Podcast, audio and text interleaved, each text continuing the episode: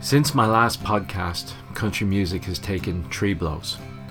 One kind of expected, but hurtful nonetheless, and the other two both on the same day. One of those being a total unexpected shock. We lost the star that was Troy Gentry, the legend that was Don Williams, and the icon that was Glen Campbell. Troy Gentry was only 50 years old when the helicopter he was in crashed on the 8th of September, taking his life. He was on the way to play a gig that evening as one half of the duo that brought him fame, Montgomery Gentry. Montgomery Gentry burst on the country music scene in 1999 with their debut single, Hillbilly Shoes. They were two good old boys from Kentucky who performed the hard, energy filled version of Southern rock. Being a country music duo at the time meant going head to head with the dominant force that was Brooks and Dunn. A hard fight for anyone, but fight they did, and even took the CMA Award for Best Vocal Duo in 2000, stopping Brooks and Dunn's eight year winning run. I never really got to follow their career after that though, because at the time it was getting hard for me to hear the new country music coming out. CMT Europe had closed, the radio was only playing established stuff, and the internet wasn't the entertainment powerhouse it is today. I did buy their debut album, Tattoos and Scars, on the strength of good reviews, and down the road got a copy of their greatest hits album, but that was about it. When the news of Troy's death came through, I dusted off those old CDs and gave them a listen. Their hard rock and southern sound hasn't aged a day. As a matter of fact, the confident celebration of the southern man and his lifestyle that they brought to their music is still found today at the top of the country charts in the form of bro country. Montgomery Gentry just did it without the hip hop and misogynistic elements in bro country that have, quite rightly, drawn a lot of criticism. For today's playlist, we start with their debut hit, Hillbilly Shoes. They set out their intentions right out of the gate with this track. Full of energy and bravado, they called out everyone who judged them when they haven't lived the life they have. I honestly think this could be the first example of a little rap sneaking into country and the true genesis of bro country. Support for the track saw it enter the chart two weeks before it was officially released and caused the release date of the album it came from, Tattoos and Scars, to be pushed up from May to April 1999. Then we go for My Town. It's the title track of their 2002 album and is a celebration of the way of life they were born into. It was their third studio album and is their biggest selling release to date. It produced three consecutive top 5 hits, with My Town the single getting to number 5. And lastly, we go with Better Me, a song that they recorded for their new album due for release in 2018. There's no word yet on whether or not the album will be released following Troy's death, but I hope it is because this song is excellent. If not, this single will be a fitting finish to their career. Don Williams was known as the gentle giant of country music, in part because of a gentle nature that went against his imposing frame, but also because of a booming baritone voice that was as smooth as silk. His style was as much easy listening as it was country, but thanks to that voice, it always sounded authentic. So much so that, despite the fact his songs have been covered numerous times, Don's versions remain the definitive version. There's not much else to say about the man after that, and that's not a bad thing. There was no demon drink with him, no lost years due to drug abuse, no hard living lifestyle. There was just the music, and it stood on its own. Music that saw him as popular around the world as he was in his home country, and that puts him in a rarefied category in country music. First from Don on the playlist has to be Amanda. For me, this song showed me that covers are not always a bad thing. As a kid, I thought cover versions of songs was just a lazy way to get a hit and showed no integrity on the part of the artist. I could kind of get why you would cover a song that wasn't done well the first time around, but to cover a song that had already been a hit, well, no, that didn't make sense to me. This song helped me realize that you could record the same song but make different statements with it.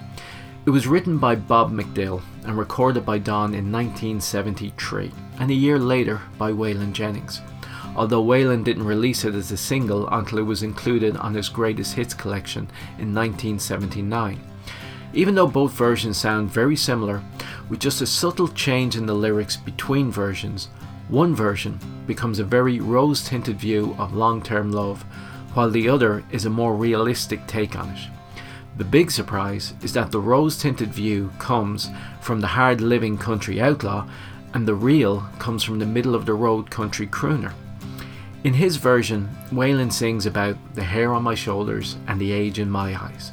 So he acknowledges that he has gotten older, but Amanda is still the perfect beauty he doesn't deserve. Don, though, sings about the hair on your shoulders and the age in your eyes.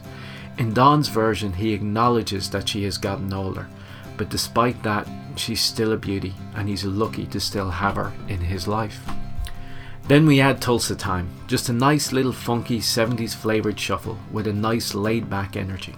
Very much a song of its time, you'd know it was recorded in the 70s as soon as you hear it, but that doesn't mean it has aged badly. It comes from Don's 1978 album Expressions. It was the lead single from that album and became Don's eighth number one hit. And last from Don, I recall A Gypsy Woman. Again written by Bob McDill, along with Allen Reynolds this time, who would go on to find more success as Garth Brooks' producer, and also again recorded by Waylon a few years after Don's version. It's just a lovely, wistful song that, thanks to Don's voice, takes on a dreamlike innocence despite the subject of the song. It became Don's biggest charting single in the UK. Glen Campbell was another artist who saw his popularity go far beyond the country charts of his homeland. As a matter of fact, it's wrong to label him as just a country artist. He was just an artist in the truest sense of the word. A masterful musician and talented vocalist who could make the complicated sound easy. Most people use heavy production to hide flaws, but in Glen's music, the production was an expression of the artist, and instead of sounding huge and imposing, it just sounded beautiful and deceptively simple. He started his professional career back in the 60s as a session musician, and his playing can be found on tracks by Dean Martin, Nat King Cole, Frank Sinatra, and Elvis Presley. By 1963, his playing and singing were heard on 586 recorded songs. He worked with the Beach Boys in the middle of the 60s, filling in on tour for Brian Wilson and playing guitar on their Pet Sounds album. His own work, though, was misfiring. Until in 1967, he finally hit it big with Gentle on My Mind and Wichita Lineman. Those two songs saw him win four Grammy Awards. His career skyrocketed from there. In 69, he was in the movie True Grit, acting alongside John Wayne in a co starring role and singing the title song for which he received an Academy Award nomination. He had a primetime variety show full of star names thanks to his session musician days, a show he also used to help out other musicians who needed a little exposure to help get their careers going. And he was instrumental in helping the careers of Anne Murray and the other great guitar legend, Jerry Reed. His music career continued through the 70s with big hits like Southern Nights and Country Boy, and what was to be his biggest hit, Rhinestone Cowboy. By the 90s, he was a legend of the genre, but still had an influence helping Alan Jackson get a start and inspiring Keith Urban. Glen was diagnosed with Alzheimer's in late 2010, and it quickly took its toll. He wanted to keep performing and embarked on a final goodbye tour, but it came to a premature end in November 2012. He managed to record enough material for a final album after that tour, but it wasn't released until April 2017. It was titled Adios. He died just a few months after its release on the 8th of August at the age of 81. For our playlist, we start with Glen's biggest hit, Rhinestone Cowboy. He released it in 1975 and it was a massive hit, topping charts around the world. A big, upbeat anthem of a song, but like Springsteen's Born in the USA, it's a song that sounds all happy and upbeat, but takes on a different tone when you actually examine the lyrics. Despite its upbeat sound, it's about the time you have to put in and the sacrifices you have to make for your time in the sun. Gentle on My Mind is next, Glen's first big hit. It was written by John Hartford Glen heard Hartford's original version and loved it. Glen put together a demo version to use to pitch the song to his producer, who, without telling Glen, just cleaned it up and released the demo as the single. His instinct was right on the money and it got Glen's career started. By the time I get to Phoenix, the next song on our list followed Gentle on My Mind and was an even bigger smash. By the time I get to Phoenix was written by Jimmy Webb, the first time Glen recorded one of his songs, but by no means the last. While Glen had a huge hit with it, he was not the only singer to take on this song. It became the third most covered song between the 50 year span from 1940 to 1990 and was listed at number 20 in BMI's top 100 songs of the century. Frank Sinatra even called it the greatest torch song ever written. Southern Nights takes up the second to last place on the list. We've jumped back into the 70s with this track, and again, like Don Williams' Tulsa Time, it's very much a 70s track in its arrangement, but it still sounds good. It was originally written and recorded by Allen Toussaint, but his version didn't have much of an impact. Glen recorded it in late 1976, adding a unique guitar lick he had learned from Jerry Reed, released it in 1977, and it became his last number one hit. Finally on this list, Wichita Lineman. Another Jimmy Webb composition that Glen released in 1968, and Glen saw it become a worldwide smash. It's probably my favourite Glen Campbell song, and I don't think I'm alone in that belief. When Glen passed, I saw video after video on YouTube paying tribute to him, and most chose to perform Wichita Lineman. Like most of Glen's other hits, it too has been covered many, many times, but Glen's versions are hard to top.